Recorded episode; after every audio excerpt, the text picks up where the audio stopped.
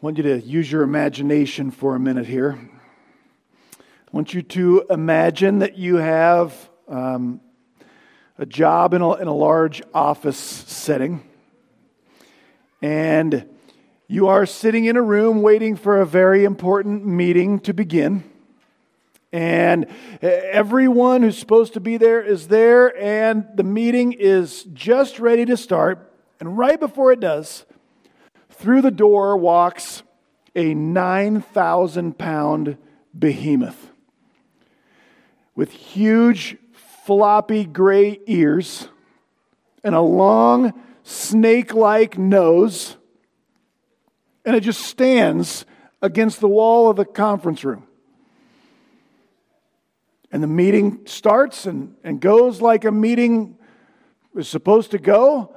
Only when the meeting concludes, you realize you haven't really been paying attention to what was said because you were so focused on what was not said, what was not talked about. You couldn't pay attention in the meeting because of the elephant in the room. Well, because we're still in the book of James, I want to talk to you this morning about a section that is still about James's main idea which is growing in this faith. It's about redeemed people growing to be more like Jesus. Sanctification. But before we get into that passage, I want you to know there's an, there's an elephant in this passage, so to speak. There's going to be an elephant in the room in this passage that I think if, if we don't talk about, many of us won't be able to hear what's going on in the rest of the meeting. Because James is going to appear to contradict something that we just read in the previous book we studied, the book of Galatians. There's no contradiction. But I want you to know why that's true before we study the rest of the passage. The contradiction has to do with these two verses, Galatians 2:16 and James 2:24. Now before we even read them, I want to make one thing yet again very clear because the apparent contradiction has to do with the absolute foundation of this faith of ours. And I want you to know before we read anything else that what we've said, who knows how many times here, is still true. Salvation, eternal life, comes to those by a that are given a free gift they do not deserve from God. And that gift is a declaration of righteousness that God gives to those, to anyone who will believe, but to only those who believe. That the reason Jesus died on the cross is to suffer the punishment that you deserve for your sin. He was punished in your place, but because of the sin you need rescued from. Anyone who believes that, but only those who believe that, receive eternal life. Salvation is by a gift of God's grace through faith in Christ alone. We could read examples of the, of the Bible teaching us that in both Testaments all day long. We could read examples of that until the Huskers are good again. We could read examples of that until America elects a young president again. But I just want to give you two. One from Jesus' words in John 3 in a little different translation, John or Jesus says this, "For this is the way God loved the world. He gave his one and only son. Why? So that everyone who believes in him will not perish, but have eternal life." And then Jesus said, "The one who believes in him is not condemned. The one who does not believe in him has been condemned already." Why? Because he has not believed in the name of the one and only Son of God. Salvation is by faith alone. Paul in Ephesians 2 For it's by grace that you've been saved through faith. And this is not from yourselves, it is the gift of God. It's not by works, so that no one can boast. That being said, we need to address the elephant in the room. First, Galatians 2:16, we read this together and studied through it a few months ago. Paul writes to the Galatians, "We know that a person is not justified by the work of the law, but by faith in Jesus Christ." So, we too have put our faith in Jesus Christ that we may be justified by faith in Christ and not by the works of the law, because by the works of the law, no one will be justified. Paul's pretty clear. It says the same thing about four different times. But now check this out. In today's passage, James will write You see, a person is justified by works and not by faith alone. You don't have to look very hard to find something that seems like a pretty direct contradiction, do you? That's the elephant in the room. Now, they're both scripture. They're both inspired by the Holy Spirit. They're both true, and they do not contradict. But it takes some splaining to understand why. All right, the first thing, if we're going to understand why these two don't contradict, what we have to understand is that when these two men wrote, Paul up here, James down here, when they were talking about being justified, they were talking about different things. They use the word kind of the same way, but they're talking about different things. We talked a lot about justification, the word justify or to be justified in the book of Galatians. When Paul talked about, the word just means to, to make yourself or your actions uh, appear differently in someone's eyes. To, right? Justification is how what causes God to see me differently. If I've done something wrong to you, but I want you to see me differently than you see me because I've done what I've done, I might try to justify my actions, right? which just means I'm trying to get you to see me differently in spite of what I've done. That's what justify means. Now, when Paul writes about people being justified before God, Paul is always talking about this concept that we looked at in the book of Galatians, this slide that I took from Lincoln Berean and Brian Clark. Here's the idea most people live their life believing that their works, what they do, will determine whether or not they're good in God's eyes, acceptable in God's eyes. The Bible teaches that when we believe in Christ and the trade off that occurs at the cross, which is my sin went on him, when I believe in that, I get a, his righteousness placed on me. And instantly, when I believe, I get the righteousness of Jesus Christ in what's called legal justification or positional justification. I bear positionally before God the righteousness of Jesus Christ. The only weakness of this chart is that this line, this righteousness, should be infinitely high up there in the sky. And it is correct that this line is flat because the righteousness of Jesus Christ never changes. It can't increase, it can't decrease. It's perfection, always, eternally. And if you've believed in Jesus Christ, Paul said, it is no longer you who live, it's Christ who lives in you. What shows to God for your position with Him is the righteousness of Jesus Christ. That's what causes God to see you differently. You've been justified by faith.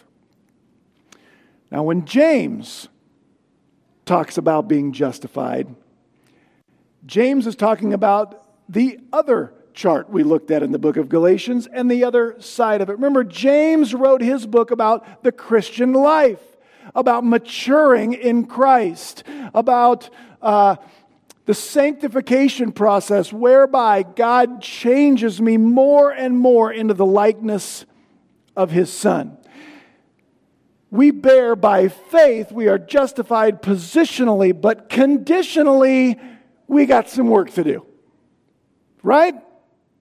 And I want you to hear me say that again. Position, conditionally, we have some what to do? Work to do. That's what James writes his book about the work we have to do if we're going to grow in this faith. And you can't read this very well, but that word right there on this chart says truth.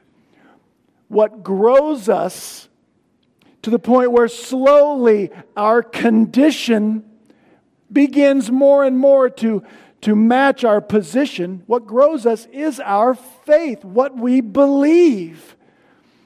Because we all do what we think will be best.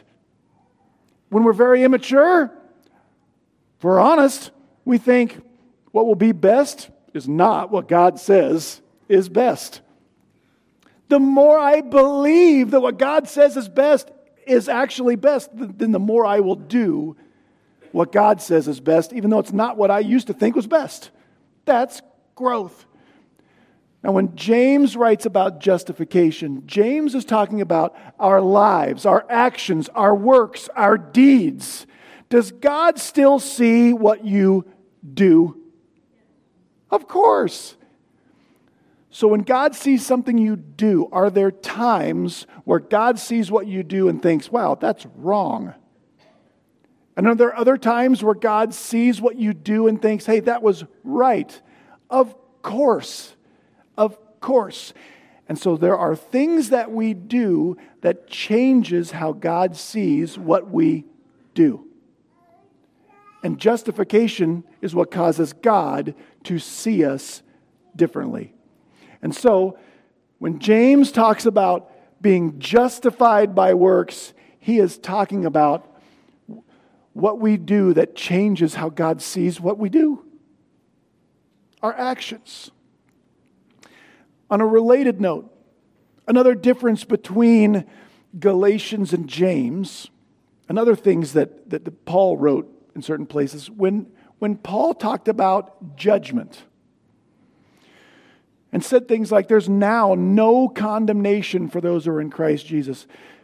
Paul wrote not exclusively, but Paul wrote a lot of times about we have no worries about our judgment before God, right? We have no worries because our judgment was already carried out on the cross. He was condemned instead of me, right? So we do not have to worry about our judgment as far as who gets into heaven and who has to go to hell. If you're a believer in Jesus Christ, your judgment was secured, it's over.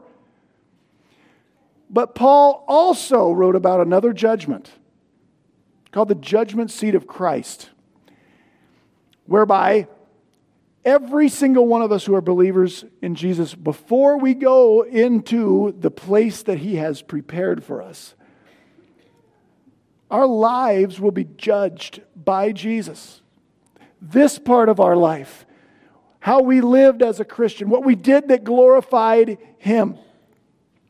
And Paul was clear that at that judgment, there's going to be regret. There is not going to be punishment. I, I won't have any more punishment for any sin I ever sin from God. There'll be consequences on earth, but no more punishment because he was punished fully. God's fully satisfied. But when I stand before Jesus, I will regret times where I could have done something differently that would have been obedient, that would have glorified him. When James talks about judgment, that's the judgment he's talking about. He's talking about this stuff, the earthly consequences of sin and the consequences that I will have when I stand before Christ at the judgment seat of Christ, not to see whether or not I get into heaven. That's a done deal. But however that system of reward works, the times where I was obedient will have been worth it. And the times where I was unfaithful, I will regret that judgment seat of Christ and the earthly consequences of sin that still happen. Paul would never say, hey, because you're justified by faith and you bear the righteousness of Jesus Christ, hey, sin doesn't matter anymore. People always accused Paul of teaching that, and he would always say, may it never be. See, these two guys actually agree, they don't disagree. There's a, but there is a, a judgment, and there needs to be constant judgment of ourselves in our lives because we have work to do. James, that's what James writes about. This. This. He believes in this, but he writes about this.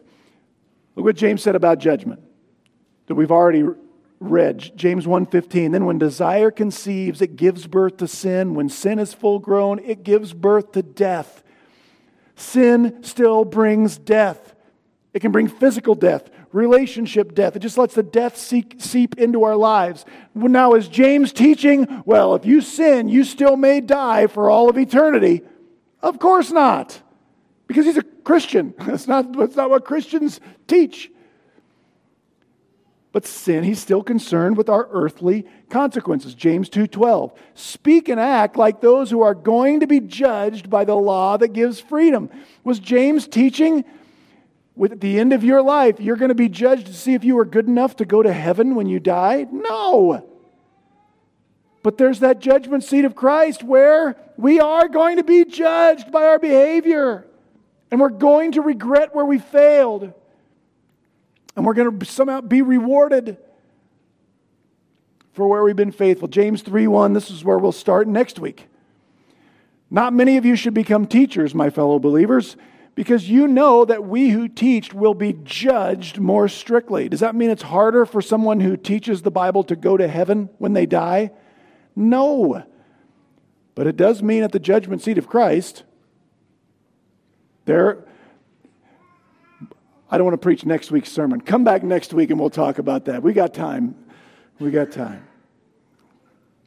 All right, now we're ready to read our passage, I think. Those two men, there's no contradiction between Paul and James. They just had a different like part of our faith in mind. Let's read our passage this morning. It's it's um, on the screen to follow along. James chapter two, verses 14 through 26. Let's go. What use is it, my brethren, if someone says he has faith but he has no works? Can that faith save him? If a brother or sister is without clothing and in need of daily food, and one of you says to them, Go in peace, be warmed, and be filled, and yet you do not give them what is necessary for their body, what use is that? Even so, faith, if it has no works, is dead, being by itself. But someone may well say, You have faith and I have works. Show me your faith without the works, and I'll show you my faith by my works. You believe that God is one. You do well. The demons also believe and shudder. But are you willing to recognize, you foolish fellow, that faith without works is useless? Verse 21 Was not Abraham, our father, justified by works when he offered up Isaac, his son, on the altar? You see that faith was working with his works. And as a result of the works, faith was perfected. And the scripture was fulfilled, which says, Abraham believed God and it was reckoned to him as righteousness. And he was called the friend of God. You see that a man is justified by works and not by faith alone. In the same way, was not Rahab the harlot also justified by works when she received the messengers and sent them out by another way? For just as the body without the spirit is dead, so also faith without works is dead.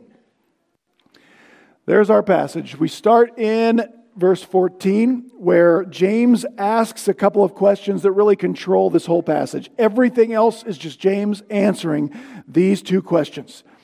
James asks If someone claims to have faith, but they have no works, their, their life isn't changed, they're not different, their behavior doesn't grow, what good is that? And then he asks, Can that, can that sort of faith save him.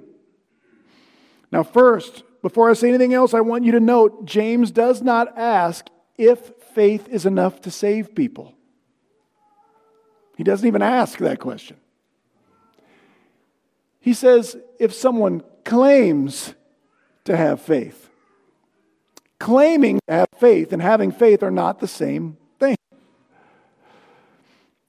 You know, James, we can take what James says here in one of two ways, and James would agree with both things, so I'm going to teach both of them to you.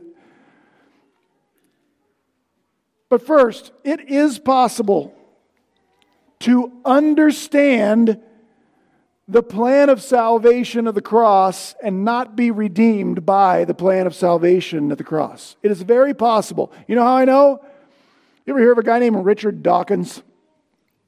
Richard Dawkins is maybe the, the leading atheist thinker um, alive right now. He's author of a book called The God Delusion. I cannot not recommend that book hard, hard enough. But Richard Dawkins can explain to you what I believe is the gospel. He can tell you what the Christian faith teaches about who goes to heaven and who goes to hell. He understands it, but he is not redeemed by it.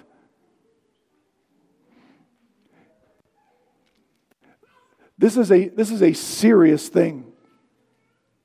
Claiming to have faith does not mean understanding the gospel does not mean that I'm redeemed by the gospel. A saving faith involves first understanding I, because of the things that I do and things I've done, I need rescued from me. That there are problems in here with me. And He is the only solution and rescuer. And so when I, when I come to Jesus, I am asking him to rescue me from my sin, which means I see my I have to see my sin as a problem. If the only thing I see as a problem is I've heard that some people go to hell when they die and other people go to heaven, and I want to raise my hand at the time when they ask who wants to go to heaven. That's not a saving faith. A saving faith starts with the understanding I need saved. Like me, there's problems here because God says they're problems. Now, when I believe, I will not ever get to the point where I don't have some of those problems. But if I never see anything as a problem, I just sort of want to take it to heaven. Can that kind of faith save me? I don't think so.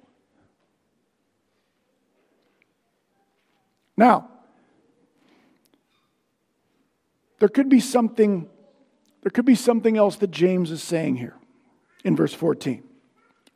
Because remember, when James talks about judgment, and when James usually when he talks about like being saved from sin, he's usually he's not talking about who goes to heaven and who goes to hell. I'm not saying he might not be talking about that here, but James is usually talking about being saved from other consequences of sin, like the consequences sin lets into my life as a Christian, the consequences of standing before the Lord at the, at the judgment seat, and the consequences, the regret that I will feel then. And if that's what James is talking about here, James can be saying something like this What good is it what good is it as far as the earthly consequences of sin, the regret you may feel when you stand, you will feel when you stand before Christ at his judgment? If you've had this kind of faith, where let's, let's assume it is a saving faith, you are redeemed, you are going to heaven when you die. But if, you do, but if nothing changes, can that faith save you from the million different kinds of regret that we can feel from our sin today? No. Will that kind of, will that kind of faith save you from all of the regret when you stand before the one who will judge you by the law that gives freedom? The answer is no. That kind of faith, even let's assume I'm someone who does have faith in Christ, that I'm justified before Him eternally. I will go into the place He has prepared for me. But if my faith doesn't go to work, I should expect a life of regret and a pile of regret when I stand before him at the judgment seat. Both of those things can be true. So it could be true. James can be saying, man, if you've believed, say you've believed in Jesus, but nothing has ever changed, I'd be really worried about your eternal state.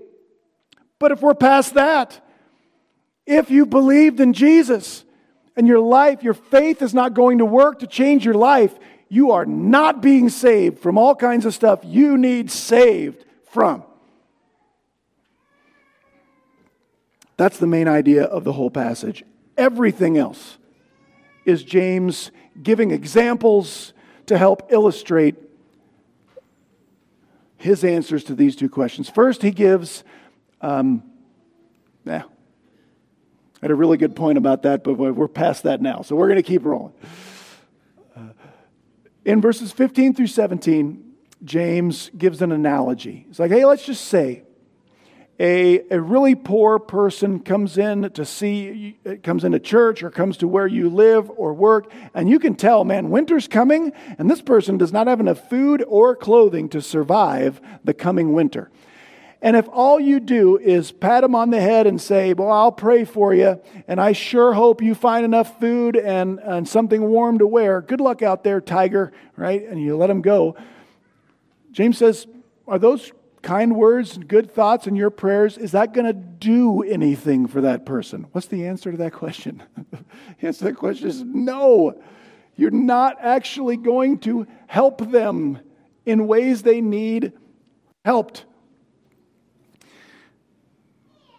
A claimed only faith that doesn't go to work in our lives, it doesn't begin to change me and shape who I am, is not doing what it ought to be doing. This faith that, that we open the Bible and learn about every week in here, it will help you. It will help you help others. Like it's good for you now, not just after you die. Like it's good for you right now. Living a life where I just, well, I hope I'll survive someday when I stand before Him, but I really don't see anything that I'm doing now as a problem. That's a little bit like saying, well, treating somebody like, ah, I hope you survive the cold. We really don't need to change anything here. It's nonsensical, it's silly.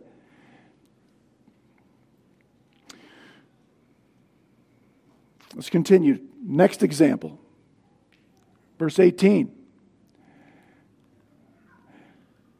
James starts a hypothetical conversation. So, someone who disagrees with James, a made up person, comes to James and gives an obje- objection to James. Now, I'll tell you, this is the hardest part of this passage to understand because the Greek doesn't have quotation marks, had not been invented yet.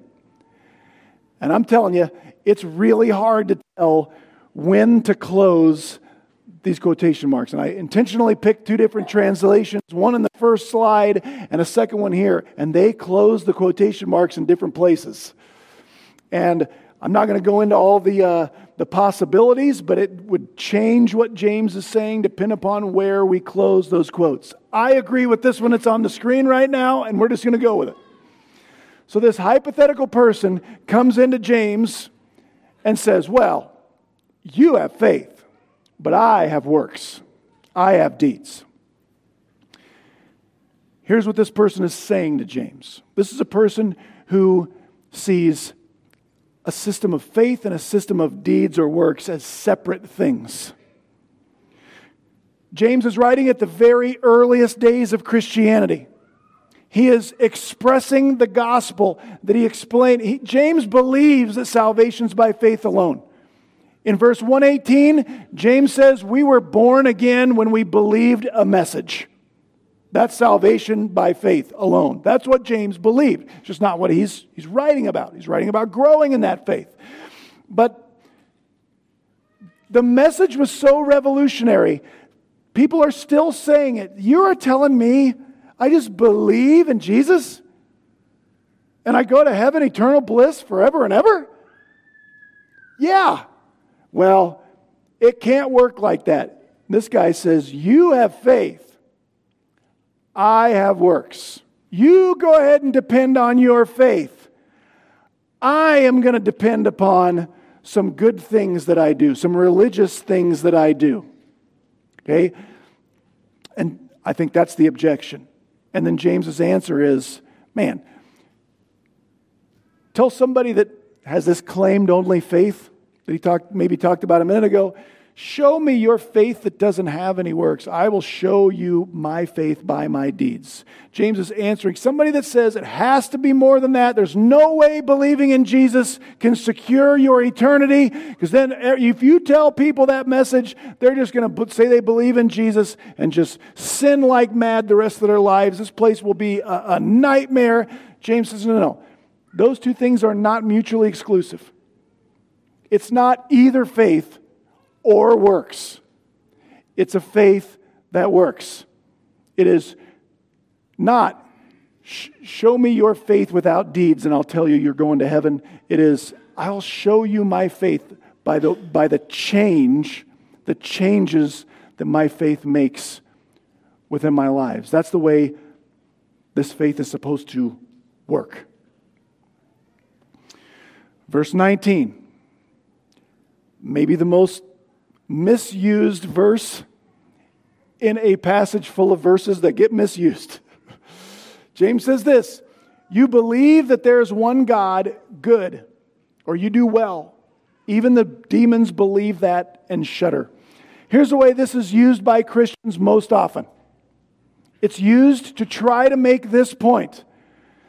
See, there is no way faith alone is enough to save people. Because the demons believe in Jesus and they're not going to heaven when they die. You've probably heard someone make an argument sort of like that. That's a nonsensical argument. It just makes no sense. And here's why demons are not saved by faith, demons aren't saved by repentance, demons aren't saved if they shape up.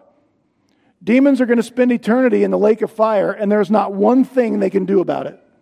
You know why? Because there was no God demon who died on a cross to save angels from their sins. Okay, there was a God man who died on a cross to save mankind from our sins.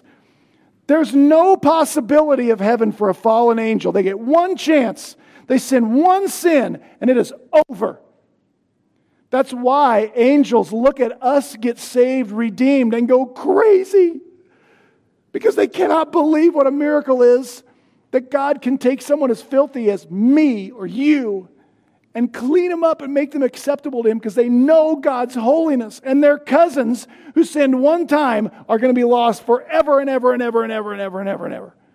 So James, James is not saying faith can't be enough. Otherwise, the demons would be saved. No, they wouldn't. they just wouldn't. That's nonsense.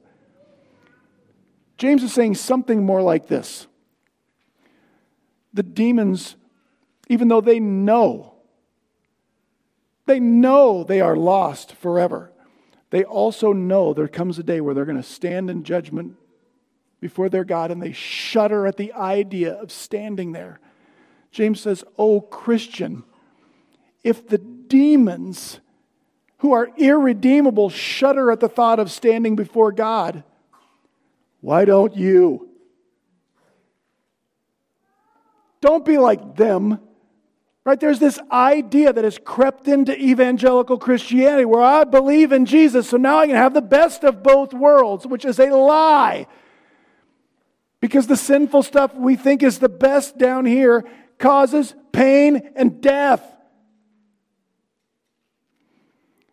James says, just keep in mind you're gonna, who you're going to stand in front of one day. Don't just shudder and move on. Let this thing go to work.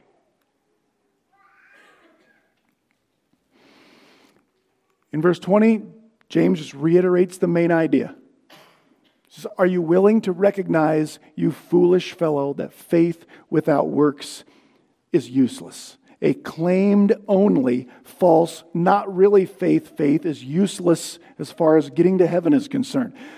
But, a, but an immature, necrotic, carnal faith is useless for what it should be used for.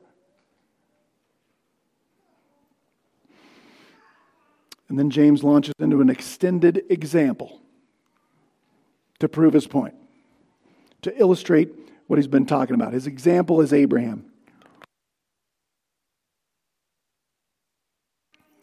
In verse 21, James says, Was not Abraham our father justified by works when he offered up Isaac his son on the altar? Here's how we know James uses the concept of justification differently than Paul does. Because they both men quote this Abraham believed God and it was reckoned to him as righteousness. James believed that Abraham was sealed uh, eternally the moment he believed. Here's the timeline of Abraham Abraham uh, was a pagan dude that lived in Iraq, and God called him, said, Hey, you come walk with me, and I promise you, God said, I promise you to give, to give you tons of descendants and then a land and bless all the nations of the world through you. But before Abraham could have lots and lots of descendants, he had to at least start with one descendant. Okay? When God made Abraham those promises, Abraham believed God would do it. And in the book of Genesis, in chapter 15, when Abraham believed God, he was justified by faith, credited as being righteous, like the first slide we looked at. When God looked at him, he saw the righteousness of, of his ultimate ancestor, Jesus Christ. Okay? But he didn't have a descendant for decades and decades and decades and decades. Okay? When he finally did have a descendant, his name was Isaac, God had an interesting request. At some point, after, as Isaac was growing, God said, I want you to take that descendant, that son, the one you love, and take, up on, take him up on that mountain out there and kill him for me. And Abraham did it. I mean, he got, he, he set out to do exactly that. And at the last minute, before he plunged a knife into his own kid that he'd waited a hundred years for, God said, Whoa, stop. And he offered a, a substitute. Okay, that's this story. That's the story. Now, James says he was justified by that. James is not teaching Abraham was not going to heaven unless he obeyed right there. That's just not true. The Bible teaches over and over Abraham was secured for his eternal life when he believed God. But James uses the idea of justification differently. How about this? Was whenever Abraham died and stood before God, to, be, to have his behavior judged. Was that a more pleasant experience given what happened on Mount Moriah and what he did with his son? Absolutely. Could you say that Abraham was saved from that regret because of how faithful he was there? Absolutely. Absolutely. His behavior counted and mattered, and God noticed. And what he was willing to do with his son for God made God change the way he viewed Abraham's behavior. That's also justification. Not for eternity, but it's justification. And the scripture was fulfilled, which says Abraham believed God and it was reckoned. His faith went to work. His faith and works went together until that's the pinnacle of Abraham's life. It's maybe the most obedient thing anyone ever did in all of history until Jesus did not find a substitute for his own death. It's very Christ like. If growing in this faith is becoming more and more Christ like, you can't get better than Abraham did it. And so he's called a friend of God because of that act of, act of faithfulness. When, when we believe so much that what God says is best is best. And I'm going to do what God says is best, even when every part of me is begging me to do something different. Now we're getting somewhere in this maturity thing. And Abraham is the pinnacle of that. And that's why James can say, a man is justified by works and not by faith alone. He goes to heaven based on faith alone. But God still will have some opinions about our behavior. and those can be changed. They will be changed based on our works. Before he closes, James offers one more example. It's the example of a, of a woman named Rahab. It's in, it's in uh, the book of Joshua, chapter 2. You can read that on your own later. Here's what this is for, or what this is in here for. Same thing. This woman named Rahab had to do something that took a crazy amount of faith. In fact, she thought it would cost her her life if she did what God would have wanted her to do. But she did it. Um, turns out her, she was actually saved physically by being obedient. But here's why this is in here.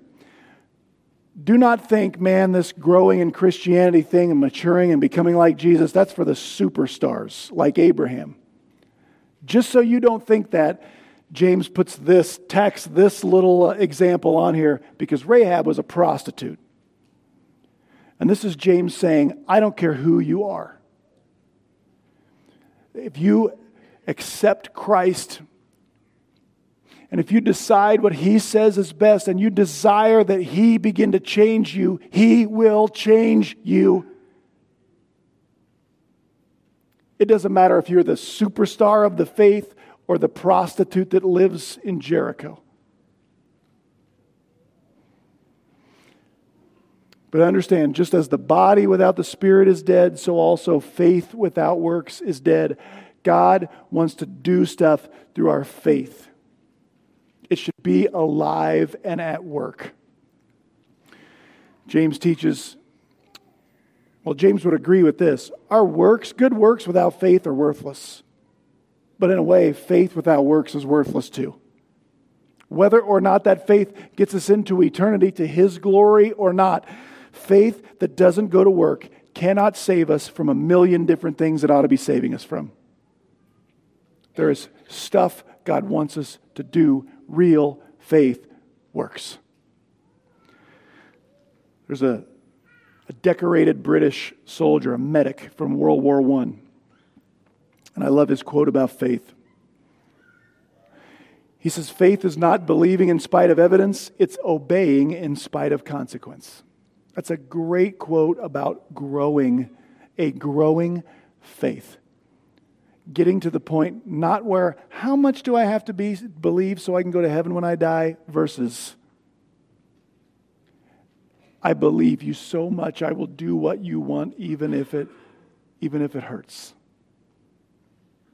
Are we growing in this? How's your faith?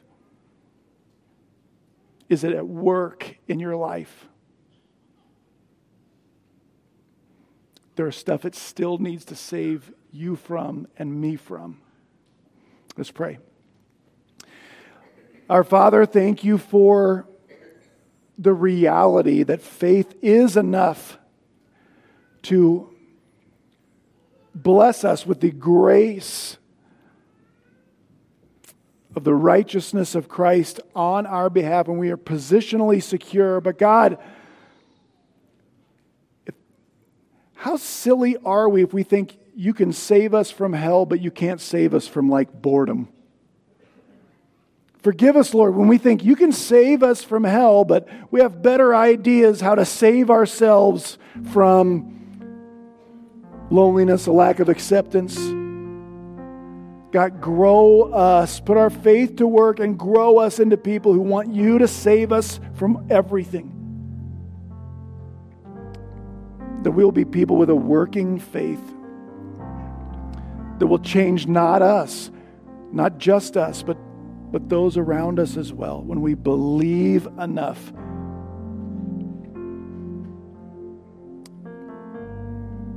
To behave, to, to, to, to change in spite of whatever consequences may come. Be a work in us, God. Give us a working faith to your glory in Christ's name. Amen. Stand up with us. Let's finish our time this morning.